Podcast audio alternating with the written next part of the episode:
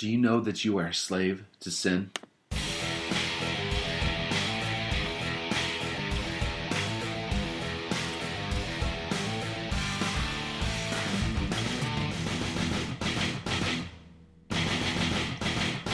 My name is Shane Kennard, and this is the Finding Life devotional podcast where we are on a journey to find eternal life in Jesus through God's Word. When Jesus was interacting with sinners, those that knew that they were sinful, those that knew that they were enshackled to sin, he didn't get any pushback from them about about about their sin, about being slaves to sin, and he, they certainly did not get any pushback from him when he told them that they could go and be free from their sin. Here, Jesus is interacting with some with some religious leaders that started to believe in him. These are not religious leaders that that that wrote him off. These are ones that started to believe in him, and he was interacting with them. And and when he knew that they started to believe in him, he didn't welcome them with open arms. He pushed back on their heart. He he he told them there were still hurdles in their heart that they had to overcome in order to have true faith in him. He tells them, If you continue in my word, you really are my disciples. You will know the truth, and the truth will set you free. Look, these religious leaders, they didn't like that thought. They thought, hey, look, we are free people. We are not slaves to anything. And he told them, look, anyone that sinned, uh, they're all slaves to sin. These religious leaders, they thought they knew the truth. And the truth was this buffer zone between them and sin. And as long as they kept that buffer zone there and they knew the truth, they were good. They were free from sin. But Jesus completely disagreed. They all had sinned. They all were slaves to sin, whether they knew it or not.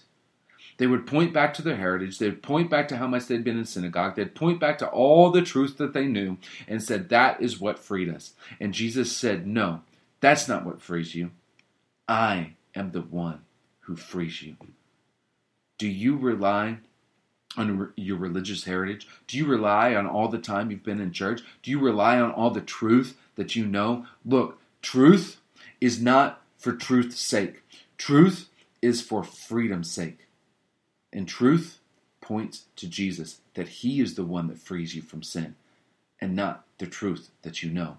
And if you're still skeptical about Jesus and, and wondering what, what gives him the power and the authority to be able to free you from sin, down at the bottom of this conflict, he tells the religious leaders before Abraham was, that Abraham that you think frees you, that Abraham you think you know, before Abraham was, I am. He was looking forward to this day. The Abraham, he was looking forward to the day that I was going to walk on the earth and free people from sin. And before he was, I am. Saying in two ways that he is God. First, I am, there was that was God's personal name. And then saying that he was before Abraham is meaning that he was way before Abraham, that he started this whole thing called earth and creation and life. Look, have you ever trusted in Jesus to free you from sin? He will free you right here and right now if you just trust in Him alone.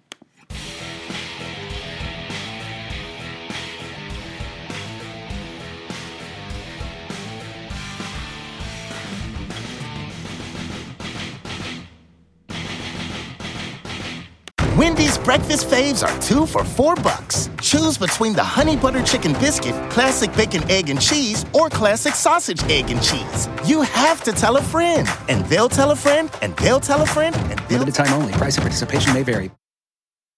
Wendy's breakfast faves are two for four bucks. Choose between the honey butter chicken biscuit, classic bacon, egg, and cheese, or classic sausage, egg, and cheese. You have to tell a friend, and they'll tell a friend, and they'll tell a friend, and they'll. Limited time only. Price and participation may vary.